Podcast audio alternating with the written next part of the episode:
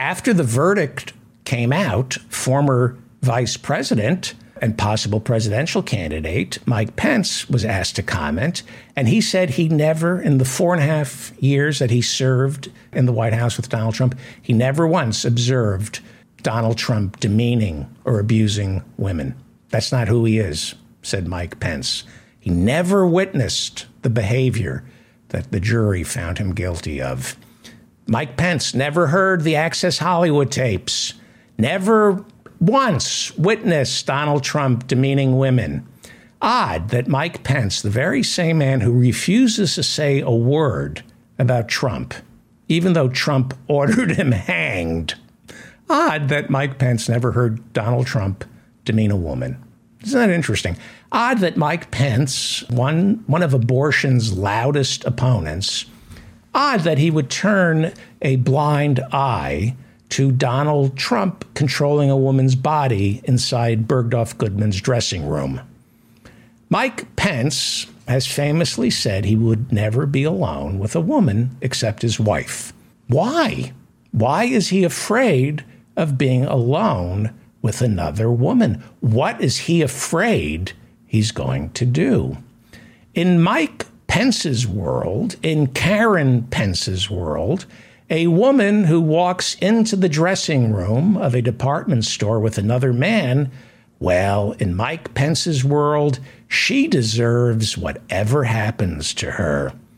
Don't think for one second that a hayseed like Mike Pence cares that E. Jean Carroll was raped. He's glad she was raped.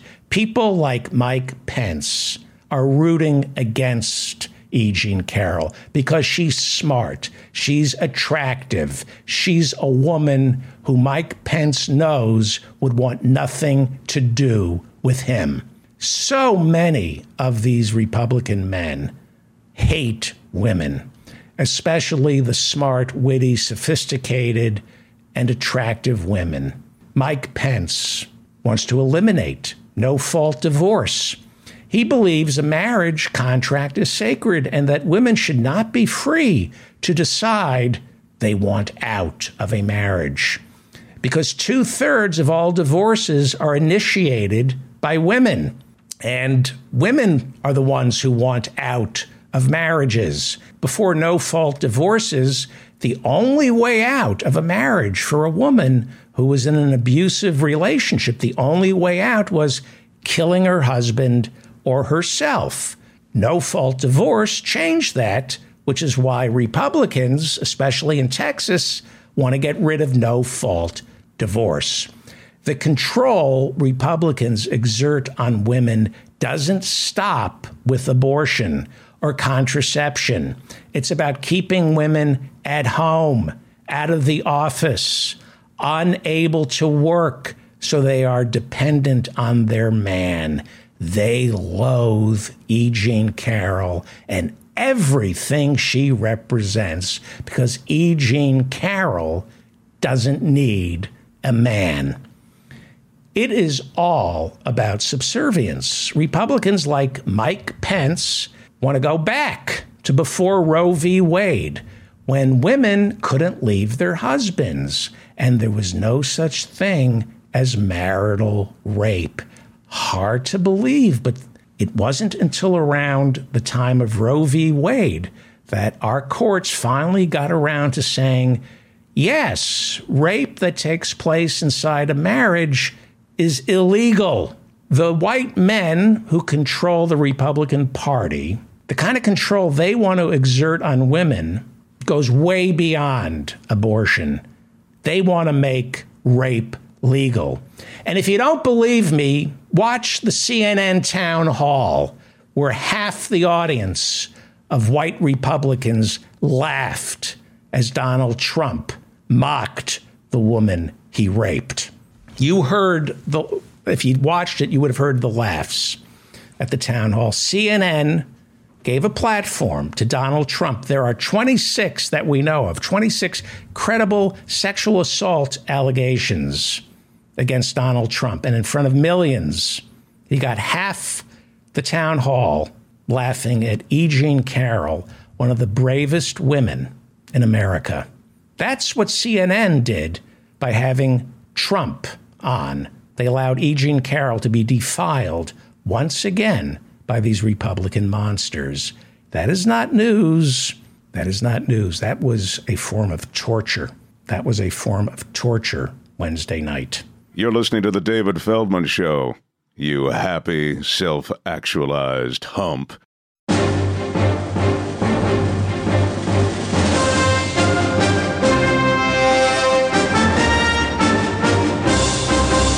Greg Abbott has no intention of helping people who suffer from mental illness, nor does the National Rifle Association. Instead, they know what they're doing.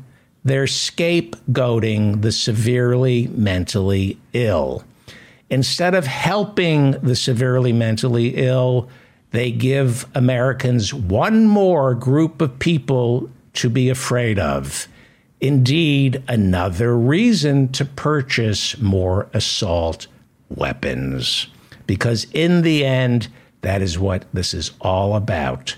Selling more and more weapons, making Americans so distrustful of each other,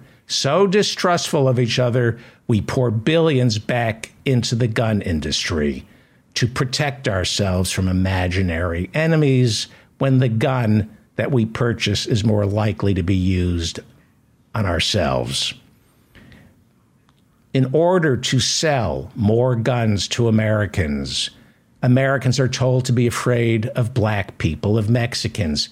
We're told to be afraid of terrorists.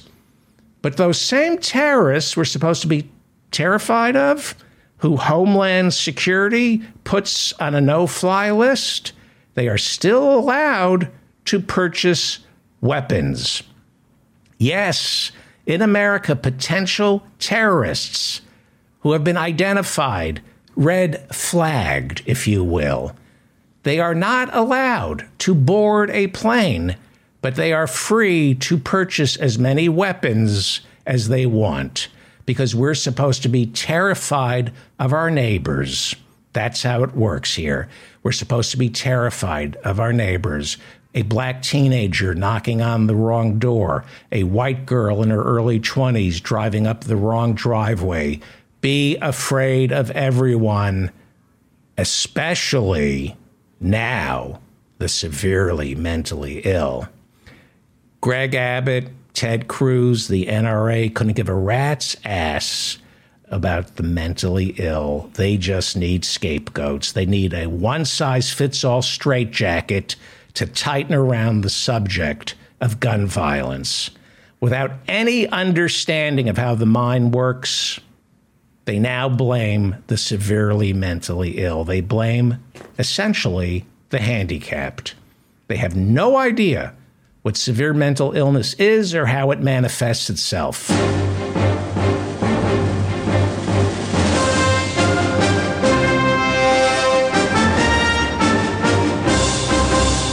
You're listening to The David Feldman Show, you happy, self-actualized hump. Title 42 expired this week, and Stephen Miller, Donald Trump's White House senior advisor on immigration, didn't write Title 42, which was passed in 1944. He simply discovered it and then used it to destroy millions and millions of lives. Under the guise of protecting Americans from COVID, the implementation of Title 42 turned out to be far crueler than the disease. In the past 3 years, America invoked Title 42 2.5 million times, sending women and children back to gang and drug-infested Central American countries, as well as Haiti, where they were met with certain poverty, as well as, according to Human Rights Watch, sexual assault, torture, and death. By 2020, the ACLU reported that Donald Trump, had invoked Title 42 to remove 13,000 unaccompanied minors escaping drug cartels, gangs, and poverty. We're talking about 13,000 minors as of 2020. That's the first year. The Trump White House's zero tolerance policy was devised by Stephen Miller, whose brainchild at the beginning was the flagrant separation of mothers from their children. This was as far back as 2017. Stephen Miller was trying to separate children from their parents, 2017, to send a clear message: do not come to the United States. You'd be hard-pressed to find an American more wicked than Stephen Miller. A xenophobe with ties to white nationalists, Miller insisted migrants were a public health risk and called for Donald Trump to invoke Title 42 on day one of the Trump administration. According to the New York Times, by 2018, Stephen Miller tried to convince the White House that cases of flu, measles and mumps detected inside immigration detention centers served as enough evidence that migrants spread disease, and Trump would therefore be well within his emergency powers to invoke Title 42. Even though the spread of those diseases was caused by the negligence of Homeland Security, keeping detainees on top of one another. Human Rights Watch reports that the detainees came to America without COVID. They caught it here. Up until March of 2020, Stephen Miller met stiff resistance from White House lawyers on Title 42, but then came COVID. I have to fix something. It's driving me nuts. Hang on. Sorry. I have OCD, and this is driving me nuts. There we go. I can't do this without talking and seeing Stephen Miller. Okay, sorry about that. As I said, up until 2020, Miller met stiff resistance from White House lawyers on Title 42, but then came COVID. While Donald Trump downplayed the severity of the virus, at the same time, he used it in 2020 as an excuse to invoke Title 42 and start removing migrants, including asylum seekers. And that is in direct violation of international law. You cannot turn away asylum seekers. Like COVID, Title 42 has been a political football. In May of last year, Joe Biden announced he would lift the Title 42 ban after the CDC said that, thanks to vaccines, migrants no longer posed a health risk.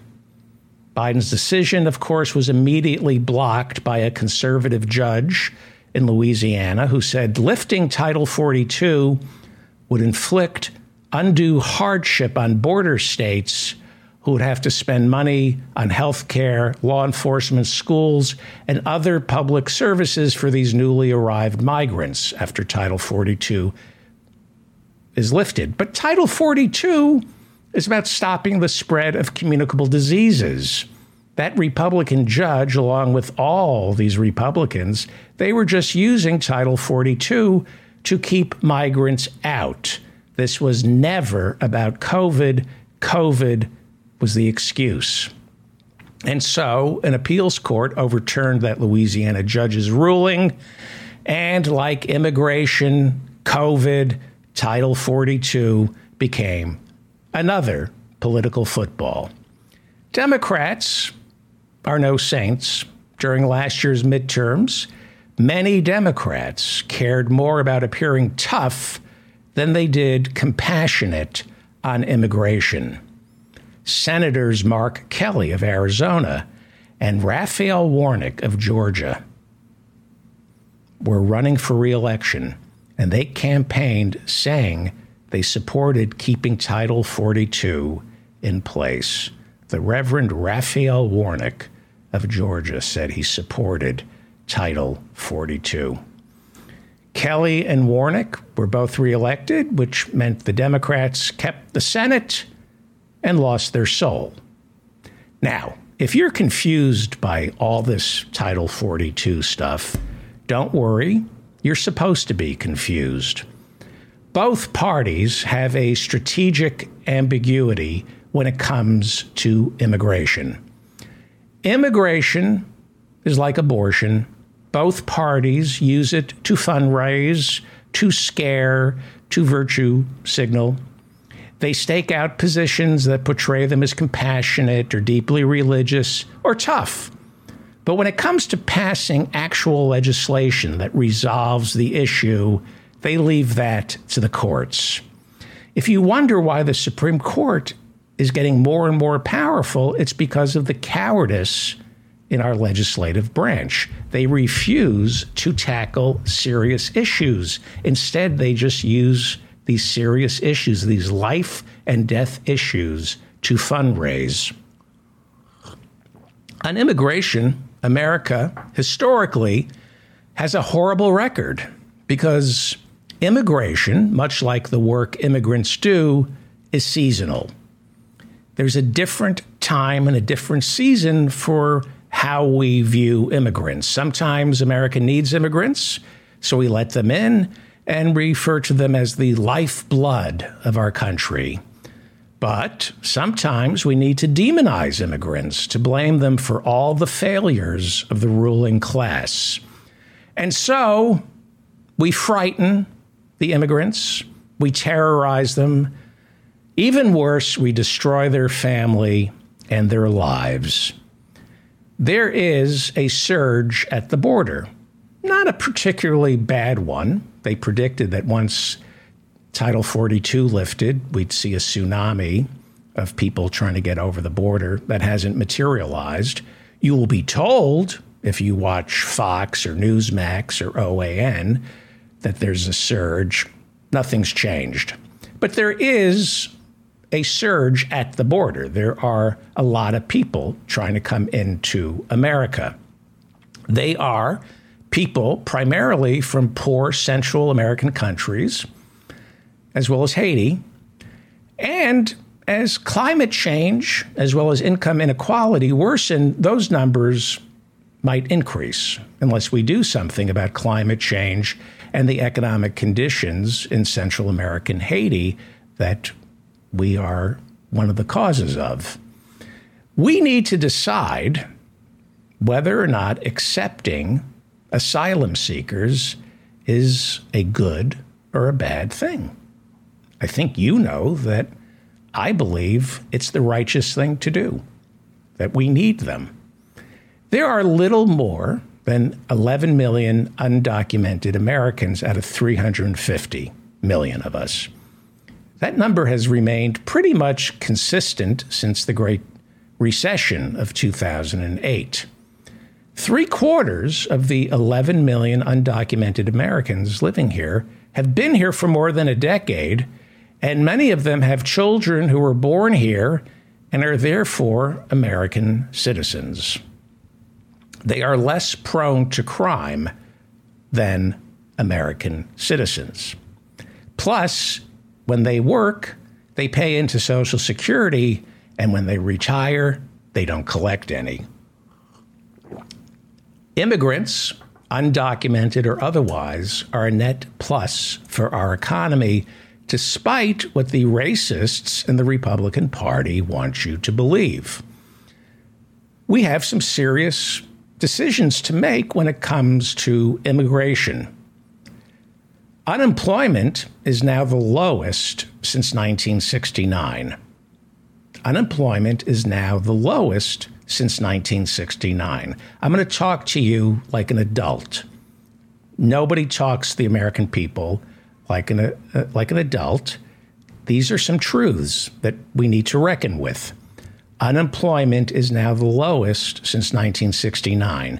And while corporations scream recession and continue to lay people off, other corporations are hiring and complaining there are too many jobs that can't be filled. It's kind of like what they did to us after 9/11. Be afraid, be very afraid, but don't be afraid. Don't be afraid. Be afraid. Don't be afraid, but be afraid. What they do with the economic numbers is they tell us Corporations are laying people off. There's a recession, but we can't find anybody to fill these jobs. Despite recent rumblings of artificial intelligence replacing all of us, we need people to do the jobs that undocumented Americans tend to do. And those jobs cannot be done by artificial intelligence. We need people right now to pick our fruit and vegetables, dig our ditches, drive our Uber cars, drive our cabs, paint our homes, babysit our children, and wipe grandpa's ass. Those are really, really important jobs that artificial intelligence can't do. The people who do those jobs cannot be replaced.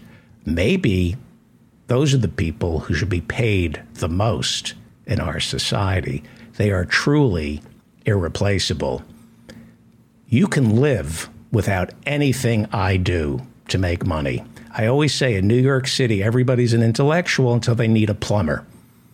And then the plumber is king. So these jobs that you don't want to do, you better start doing them, because they're the most important jobs that need to be done. And they're being done partly by undocumented Americans. We need chefs, waiters, plumbers, waitresses, and electricians. AI will never be able to do that. We need people who can do things, and the refugees can, and we can't. Our cities are emptying out as many jobs no longer require offices. We need to fill our cities up with people. We have a shortage of people. Nobody will tell you this. I will. America's population isn't growing fast enough. We don't have enough people living in America to pay into Social Security to keep it going. We don't have enough people in America buying things, paying taxes on what they buy as well as what they earn.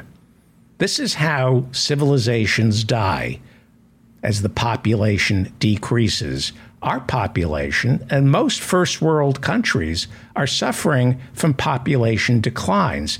Not good for the economy. It's why Canada is letting more and more people in. We need more people living in the United States. Now, the people at the border who have been demonized, the people who come to America, are identical to my grandparents who came to America. And they are identical to the monster Stephen Miller's grandparents, his Jewish grandparents. Stephen Miller and I both have Jewish grandparents. And they came to America for the identical reasons. His grandparents came from Russia for the same reason my grandparents came over. Now, I'll tell you why they came over in a second, and it's going to surprise you, because you've been lied to about why Jewish grandparents came to America, or why any immigrants come to America. Now, 10 years ago, most of the undocumented immigrants, I call them undocumented Americans, they're here. I don't even know if one of my grandparents ever became a citizen. 10 years ago, most of the undocumented Americans came from Mexico, and they were coming here specifically for work. That's over. Undocumented Mexicans are going back to Mexico. In recent years, it changes, it fluctuates, especially with COVID, but in the past 10 years, more undocumented Mexicans have moved back to Mexico than stayed here in the United States. Has anybody told you that? Google it. We have a net loss of undocumented Mexicans. They're going back to Mexico.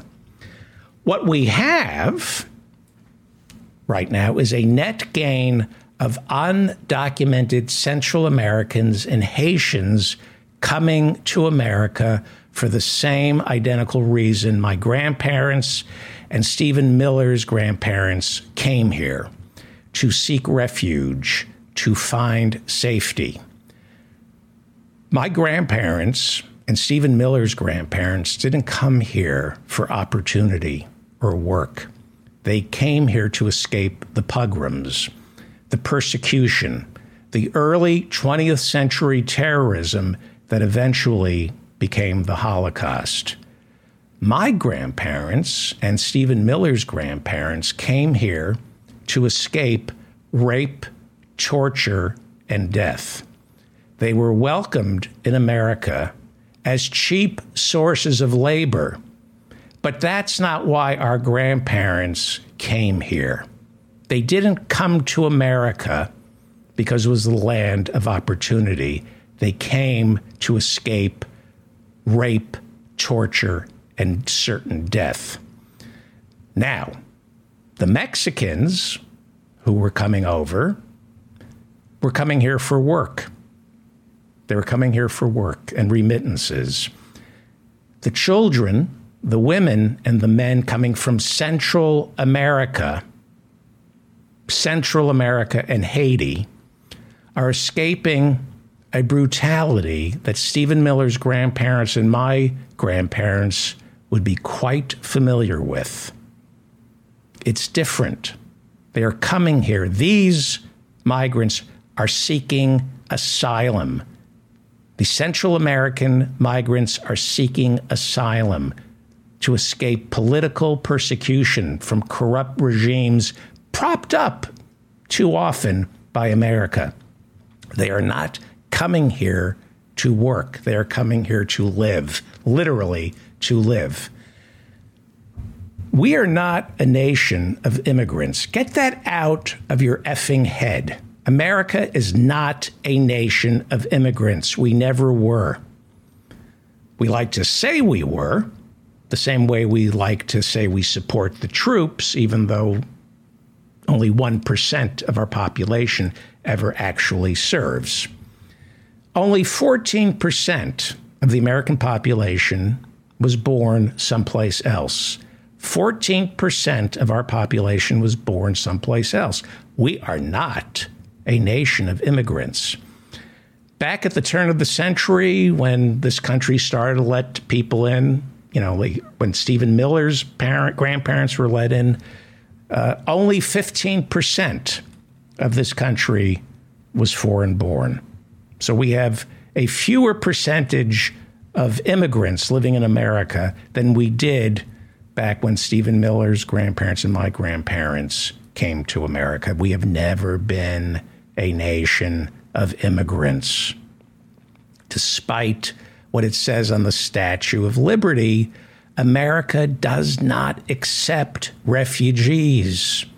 I'd have relatives in Eastern Europe who'd be alive today if Franklin Roosevelt had accepted the refugees.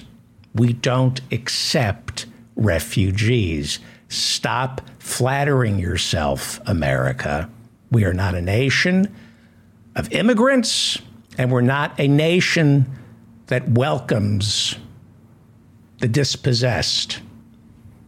Last year, the United Nations reported there are 100 million refugees worldwide. That's more than at any other time in recorded history.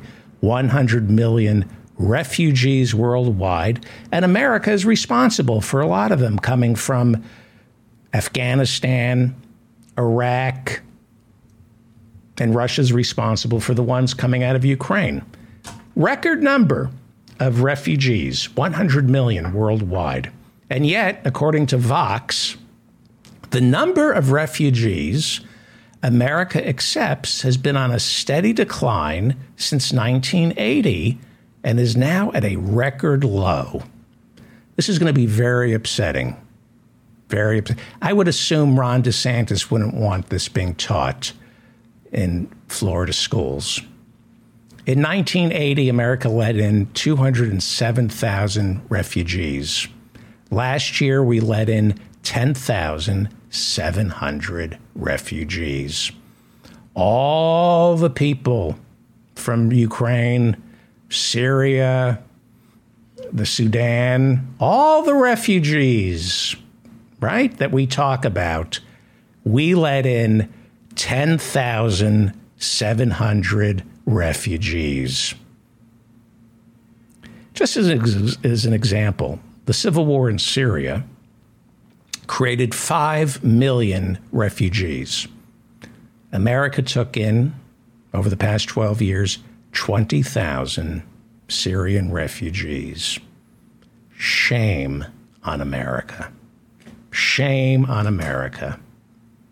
How many times have we drawn a red line and said, if Assad uses nerve gas, we're going to drop a bomb? How many times have we sent weapons to Syria? 5 million refugees, and America has only taken in 20,000. Shame on you, America.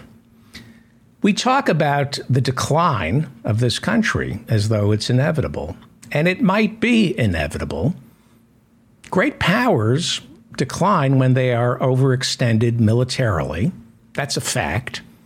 And we are overextended militarily.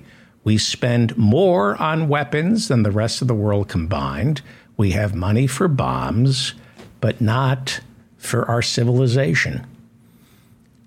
We don't have the money for our people. We have enough money for bombs, but the debt ceiling, they may actually crash the economy because there's no money for Medicare, Medicaid, and Social Security.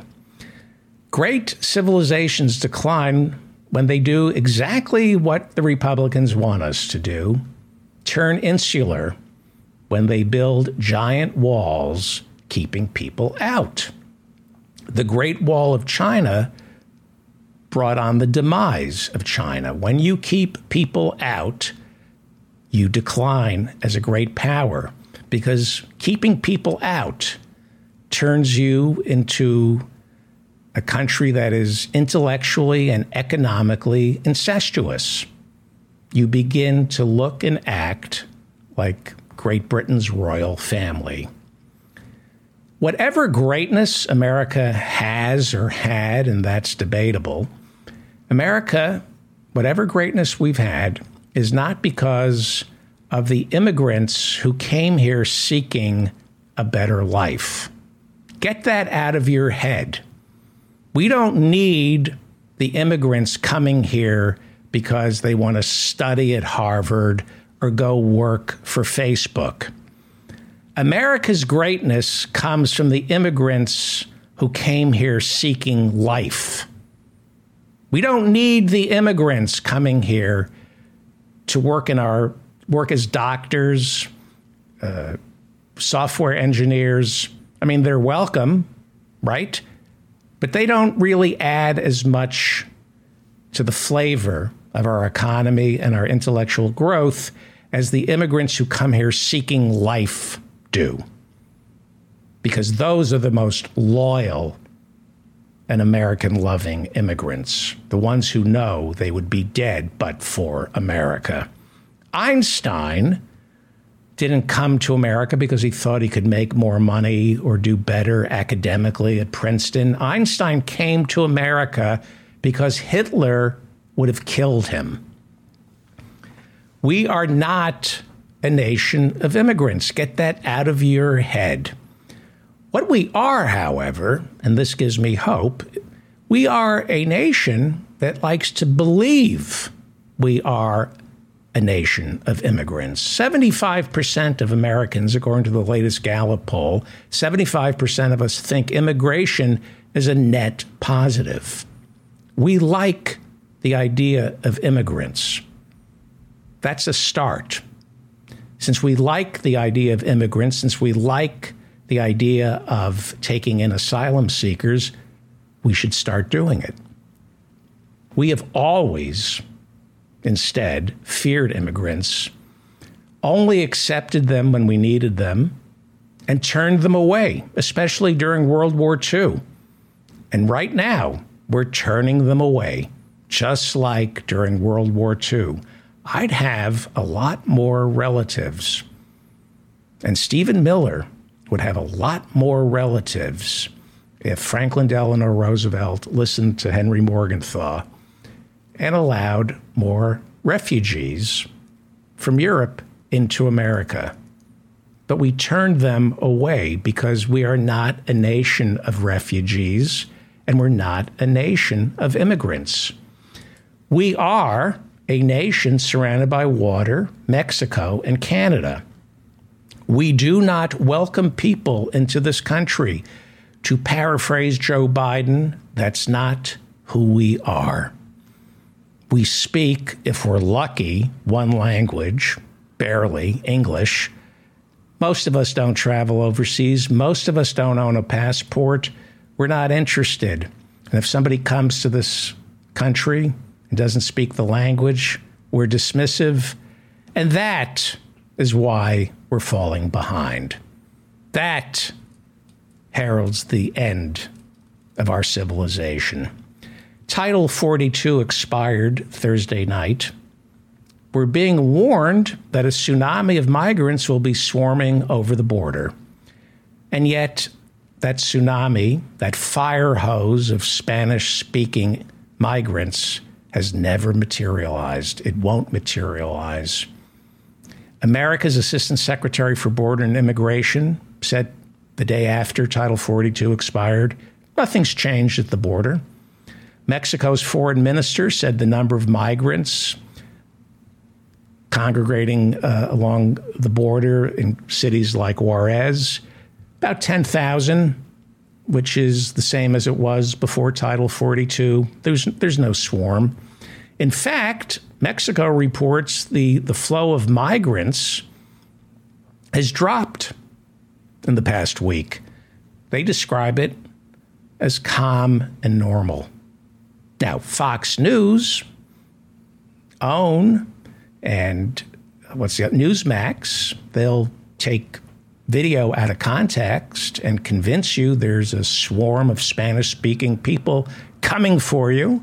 It's not true, and it never was. Those migrants who are at the border begging to come in, the truth is we need them as much as they need us. And as Dr. King said, if I'm wrong, God is wrong. Stephen Miller is a monster. Stephen Miller is a monster. And one of the few arguments for closing our borders. Maybe his grandparent. You know what? He's been disowned by his family. Stephen Miller has been disowned by his family. That is the face of a monster. Look at that.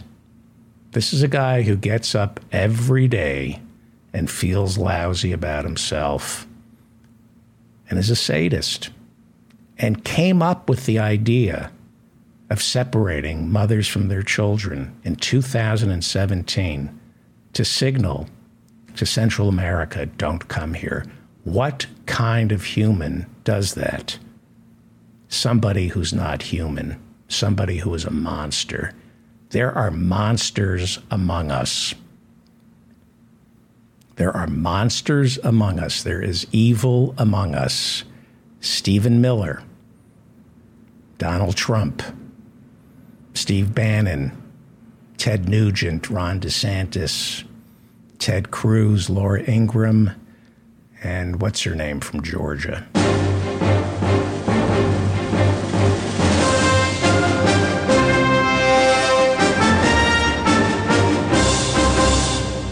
You're listening to The David Feldman Show, you happy, self-actualized hump. Oh, my God. We have show business royalty here. I cannot believe who has deigned to visit us. Emmy-nominated, Writers Guild Award-winning comedy writer, creator of Bupkis, which is streaming right now on Peacock. I can't believe we have Dave Sirus here. He created Bupkis, which stars Pete Davidson, Joe Pesci, Edie Falco. It's streaming right now.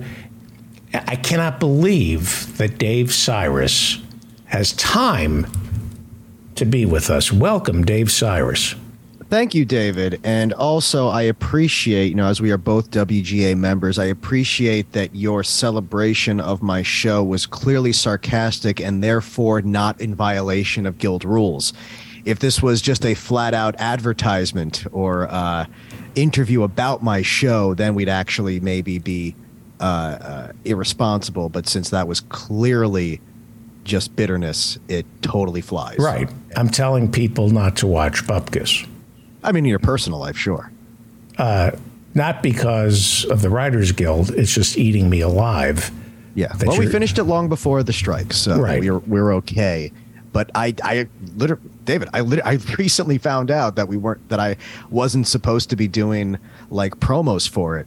Thank God, the studio didn't send me out for any because they consider me a loose cannon apparently. But yeah, so that was just a happy coincidence. Right. So you would be in violation of the guild if you were to. I'm not. I don't really know. Honestly, does this show count as promotion or anti-promotion? I think plugging things on my show actually hurts the product.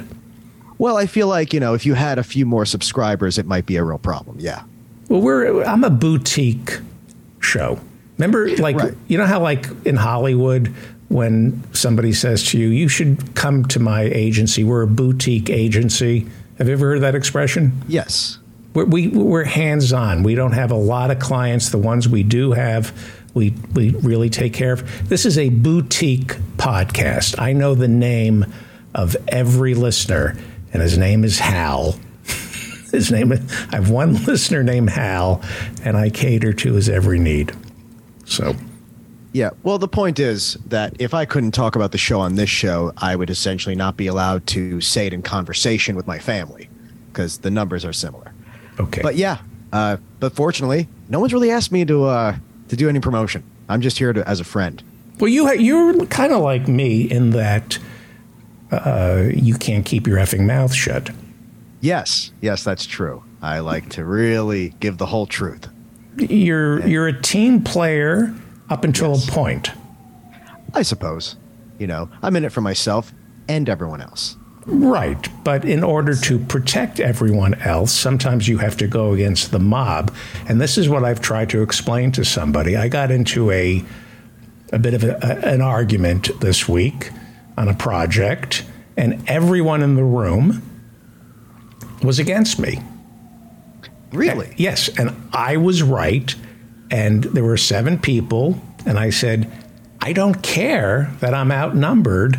You're all wrong, and I'm right. And I am. I'm glad. Well, you know what? That is a certain kind of person. I think I kind of am that kind of person. And the world needs those people. I was recently reading about the Challenger. The O-rings. The O-ring of the Challenger, and how one engineer knew exactly what was going to happen, but everyone else basically said, well, you're not a team player and what you say doesn't matter anymore. And he went around that day saying, we have to stop it. It's going to explode. And exactly what he said happened. And then all I can imagine is, as horrible as that was, can you even picture the I told you so that his wife would get for the rest of his life? Every time you disagree with him, how could he not just say, you know, I remember the last time a bunch of people said I was wrong, and you know what happened? Death in the sky. That's what happened. The most traumatic event of the 1980s happened. Right. Like, you would never be able to stop gloating about that. Right. Was it Shinseki? Was it General Shinseki who said to George W. Bush, don't go into Iraq? And I think they kind of fired him. I think it was he. Well, I don't know for sure, but I remember, of course, before that, you know, you had Richard Clark going around telling everyone in the Bush administration, oh, my God, Osama bin Laden's trying to to kill us all, and everyone said, "What do you care about him for?" Right, China. And so it's tough to be the person who screams the wolf is at the door, and people don't want to hear that, and including yourself. Sometimes speaking out about an injustice, it's easier just to go along. Yeah. Especially when you're in a writing room or in a corporate setting where the consequences are who cares. Yeah, it happens all the time. And most people very much want to not be confrontational. Yeah. I think you see this a lot in traffic, where you'll be in traffic often, you'll be behind a car, and then other people are trying to get into that lane. Maybe it's a lane that's like an exit lane, and the person in front of you will let anyone who wants cut the line. That person is morally inferior. Mm-hmm. The good person is the one who's willing to risk an accident to make sure everyone stays where they're supposed to be. Right. And so that's what we are. Let's talk about transportation. Let's talk about New York City subways. I believe the gentleman's name was Jordan Neely. Yes, there was a terrible incident on the subway. Tell us what happened, because you have a background in jiu-jitsu. I do. Yes, I do have a bit of a background in jiu-jitsu and mixed martial arts, that sort of thing. You have a brown belt. Go on. Finish the joke. What? Wrapped around your neck to heighten your orgasm. What is your belt? Great joke. What do you? No. I was only I never got to brown. Actually, I was high yellow because I skipped around a lot. But trust me, when I was in yellow. I was in one of those schools where you had to do it for a long time to get any past. Did you see Mark Zuckerberg? Did you see the video of him doing jiu-jitsu? Yes, and it was infuriating. By the way, that was a white belt tournament. I want everyone to understand that was a tournament for white belts. That is a huge distinction to make. What is a white belt? A beginner. It was and he could have easily been punched. He could have been easily punched. He won a tournament of two people total, himself and the person he beat. It was a tournament of just one match against an over 30-year-old, 149-pound white belt. Yeah. Good for him. He wasn't bad. He won. I'm just saying it's not as impressive as people want to make it. Right. I thought it looked pathetic, actually. I'll put it this way. It sounds like he probably didn't want the attention for it. He didn't want people videotaping him. So I feel like I get it. No, he did. He released it. He celebrated. I think. Oh, he put it out. Okay, he put it out. I was going to say, if he really had done this and tried really hard for no one to find out he was doing it, I'd respect that. But the second he acknowledges it or wants anyone to know, hey, look at this jiu-jitsu tournament I won in my late 30s, it doesn't have the cachet he thinks. No, it doesn't. So you if I got into it with you, yes, you would be using your body to pin me, right? I would go out of my way to try to subdue you nonviolently, which should not be a problem. But that's actually what's good about jiu-jitsu. Jiu-jitsu, when practiced properly, is a way to subdue an opponent without causing them physical harm. But suppose I'm throwing punches. If you're throwing punches, believe me, there are ways that. Suppose I have a knife. If you had a knife, what they would tell you in jiu-jitsu class is get away from that person. If you have no choice but to fight that person, there are specific methods that you would use to fight someone with a knife. But the thing about jiu-jitsu compared to kickboxing or other martial arts is that it's if you know what you're doing, it lets you subdue someone, stop someone without hurting them. Because you're basically putting them in a position where you're saying, hey, if you don't stop, I'm going to break your arm, or I'm going to put you, or I'm going to choke you unconscious. But it gives you the ability, you don't have to punch someone in the face. And I have a lot of respect for any practitioner of jiu-jitsu. I think it's a beautiful art form. And the thing about that I want people to understand about this tragedy that happened. Well, before we get to that. Yeah, sorry. Go. Jiu-jitsu means you have to rub up against another man. It's part of it. Yeah. Is there a way for me to be a practitioner of jiu-jitsu without having to smell another man? It's not. You got to get used to that.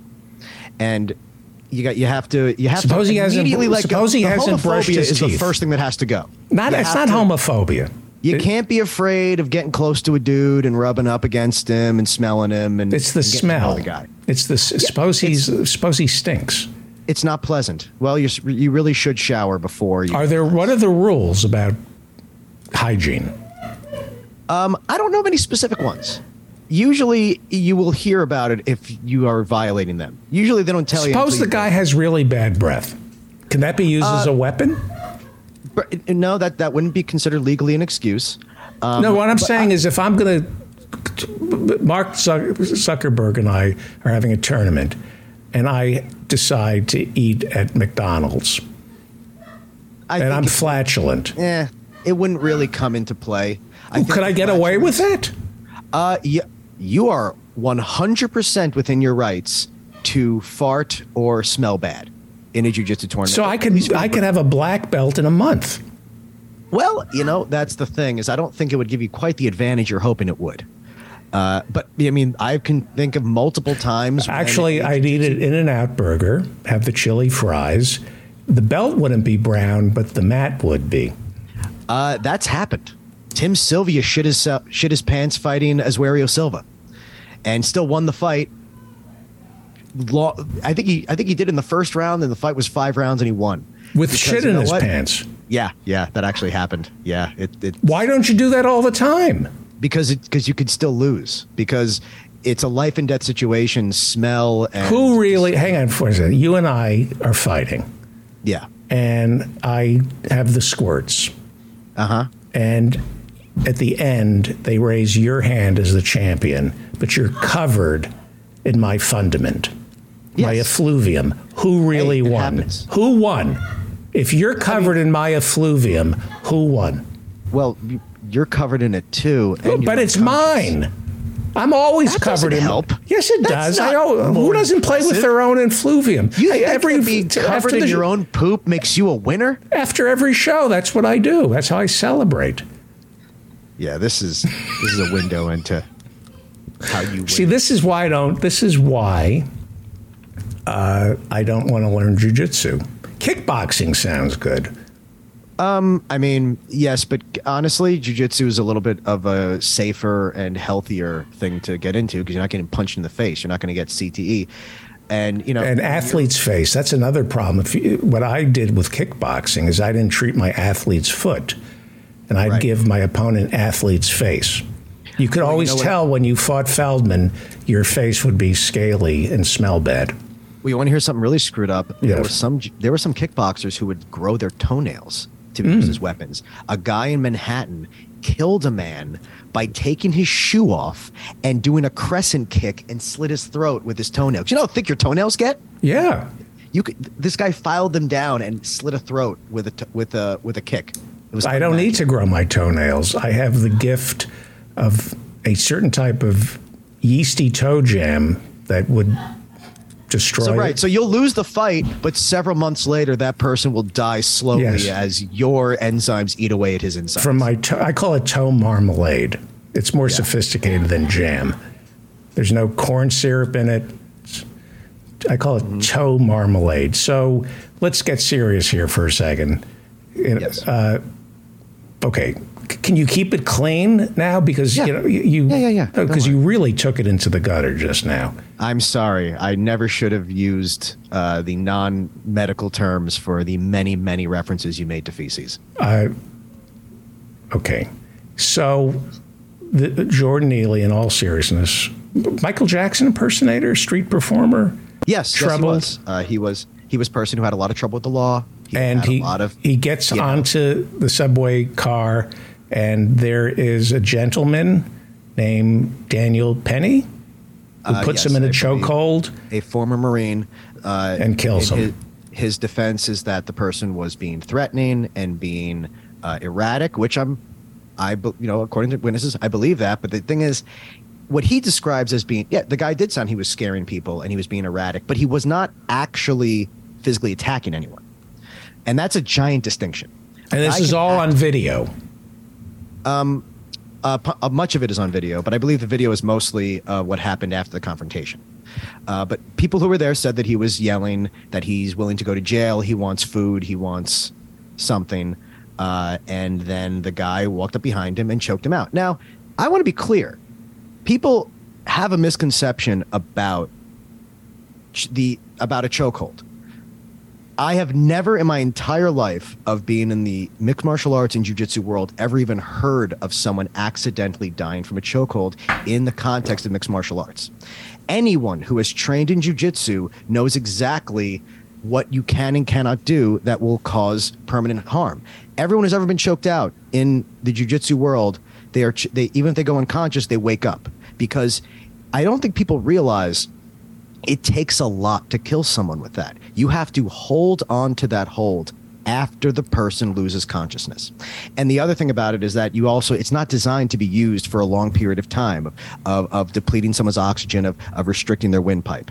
So I think that people need to understand that, a jiu-jitsu practitioner using a rear naked choke to subdue someone is not putting that person's life in danger if that person is qualified to use that move, if that person has respect for human life. Because, like I said, people get choked out in jiu-jitsu and MMA constantly, unconscious. There has never been a serious injury or death because of it, because that's how the human body works. You go unconscious and then you wake back up. Allegedly, I'm not going to say anything illegal, but the person who put Mr. Neely in this chokehold had to have been holding on to that chokehold far longer than is necessary to subdue someone, for someone to simply slip into unconsciousness and die, as far as I'm aware. I'm not a doctor, but like I said. What color is Jordan Neely and what color is Daniel Penny? The victim was black. The assailant was white. But like I said, I want to be clear. There's a reason you choke people out in jiu-jitsu class. If this was something that 1% of people died from, they wouldn't be doing that. But this guy allegedly, I believe, held onto this choke for far longer than could have been necessary to subdue someone, to prevent them from being violent. Frankly, I've put people in chokeholds before, many times, as part of training for jiu-jitsu.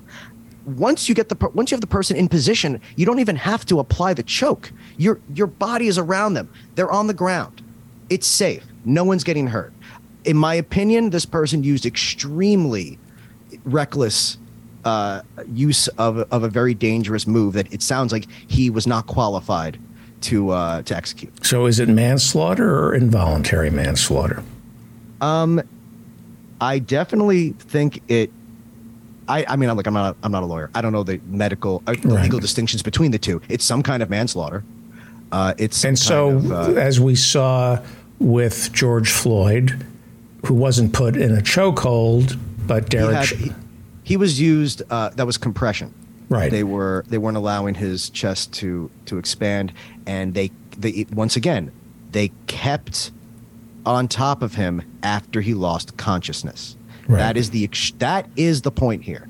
If you continue a choke, if you continue restricting someone's airflow after they lose consciousness, you are committing a murder. Once you do not let go when the person loses consciousness, you have to understand that is where the murder begins, or the manslaughter, whatever it is. And so the right wing, because the man is black, will say, what was in his bloodstream? What was the precondition he had? They will come to the defense of Daniel Penny. It's these things, everybody goes into their respective corners and then comes out fighting. We know who the antagonists are in this. It's become racial. It reminds us of Bernie Goetz. And that was something that, if you were a Republican. Remind everybody who Bernie Goetz was. Bernard Goetz was a man who in the 1980s, I believe. Yep. 84, I think. 84 or 85. In the 80s, was on the subway. And people, let's not forget, New York City subway was a lot more dangerous in those days. And this man had been mugged before, and he started carrying a pistol. And then some men, he says, attempted to mug him with knives or sharpened screwdrivers. And they were black. And he shot them. And I believe he was found not guilty.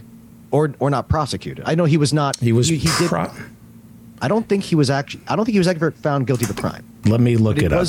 But it was one of those situations where, by not knowing what happened, by not seeing it, because look, if a person lunges at you with a knife, you're allowed to use deadly force against them, right? He was appointed police commissioner by Rudy Giuliani. Yeah.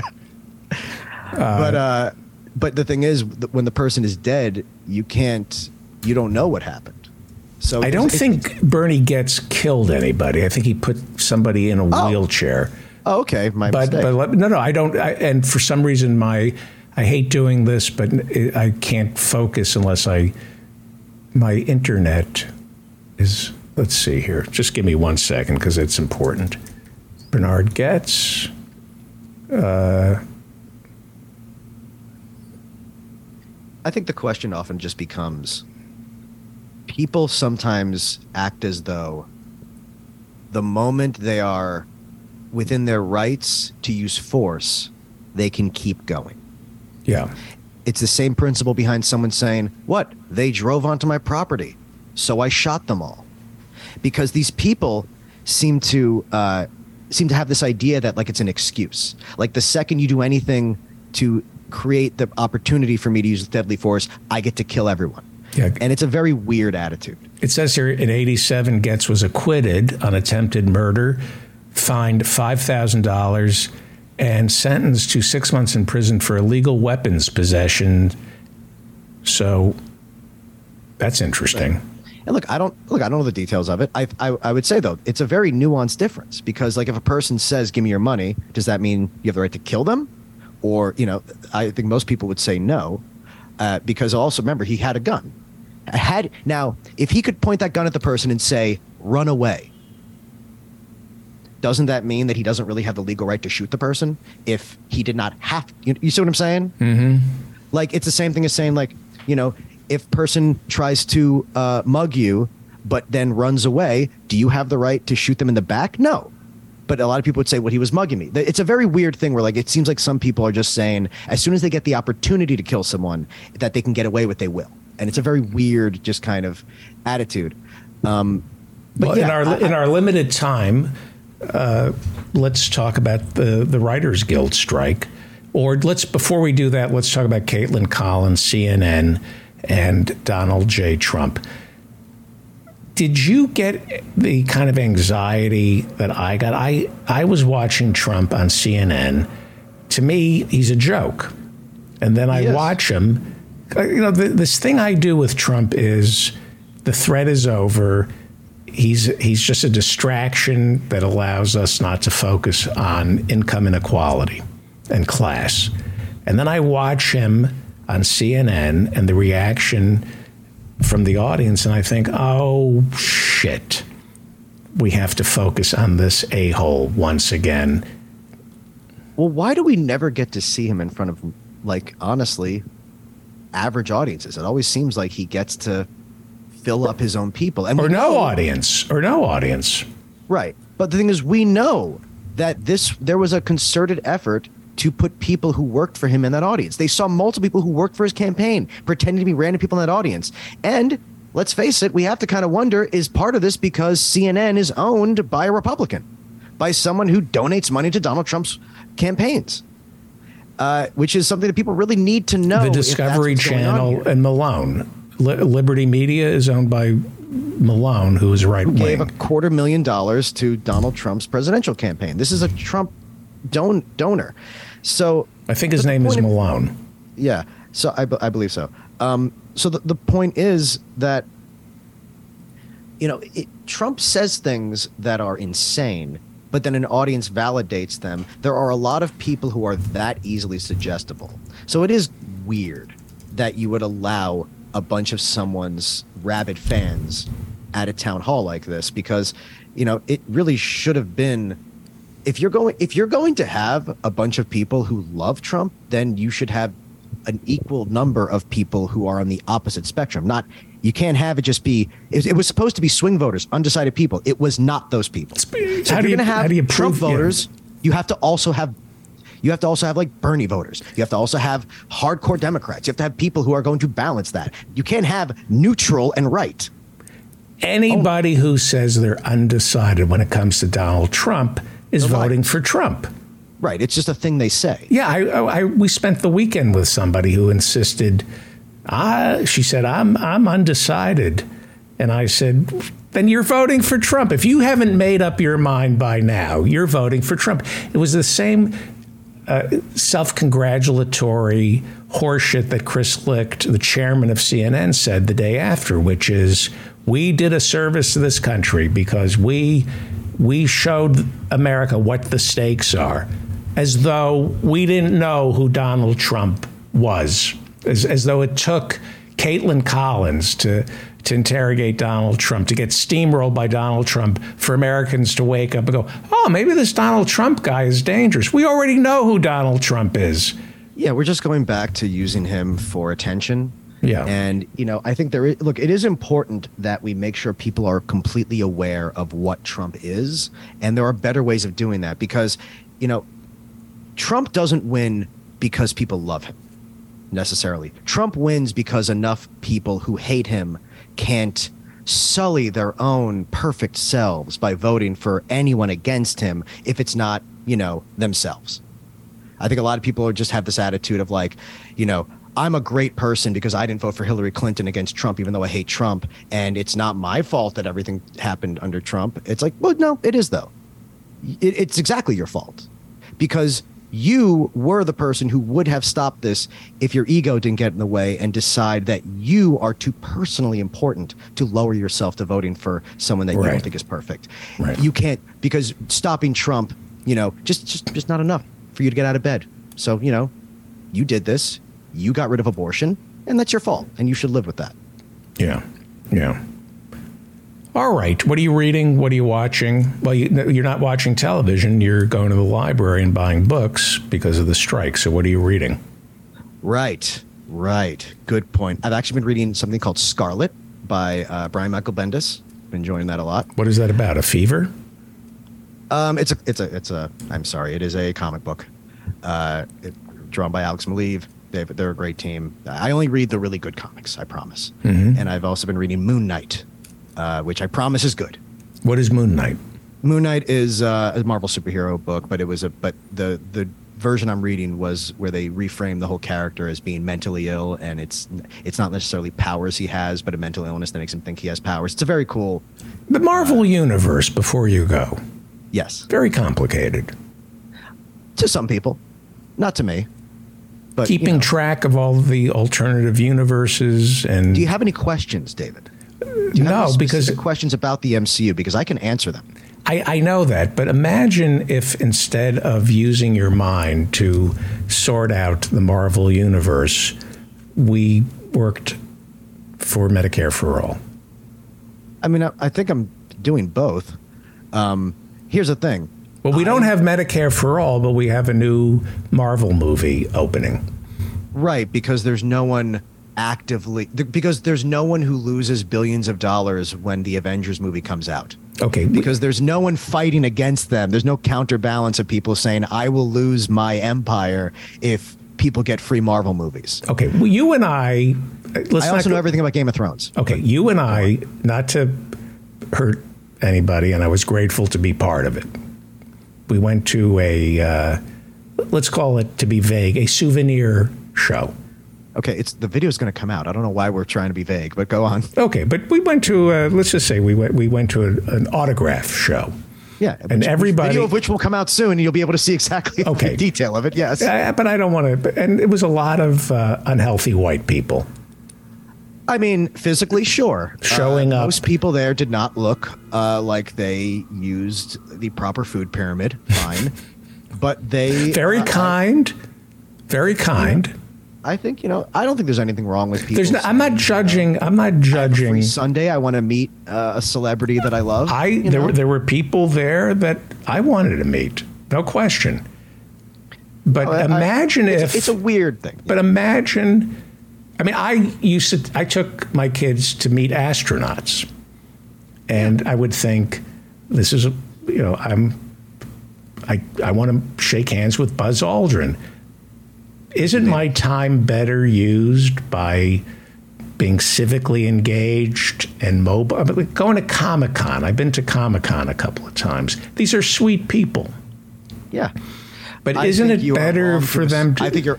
I think you're absolutely wrong to assume that it is an either or situation, that people cannot have both entertainment and values.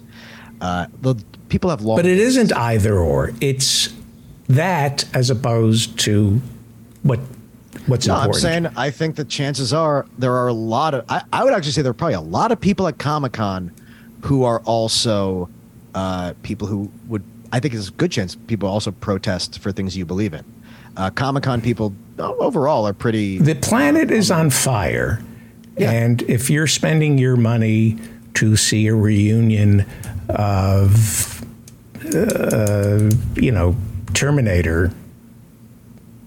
I would go ahead and say that if you went to the kind of protest that you are proud of, there would be no correlation in saying like, oh, if you're here, it means you probably don't like comic books or movies. I don't think that's true. I think that it's probably the opposite. I think it, people, the same kind of people probably go to Comic-Con as, are protesting things that are important as well. They might just like crowds. Seems to me, and we have to wrap it up, and I'm not trying to sound like a crank and be judgmental. I'm just saying people, again, I'm not trying to judge anybody. And by the way, I'm just saying people. A lot of that entertainment pushes the same values we're talking about. That is true. Good point. Excellent. A lot of people, we try to use our abilities as entertainers to get ideas out because you're going to get a lot more people with a good point. You win. With just rote bullshit. You win the argument. You won. Uh-huh. Dave Sirus is a brilliant man. You're like an onion. Every time I peel you back, you make me cry from your different layers of talent. Artist, cartoonist, comedy writer, comedian, and he's the creator and star of a show that we won't plug. Yeah. Thank you, Dave Sirus. Thank you. Okay. Bye. Great job. Thanks, man.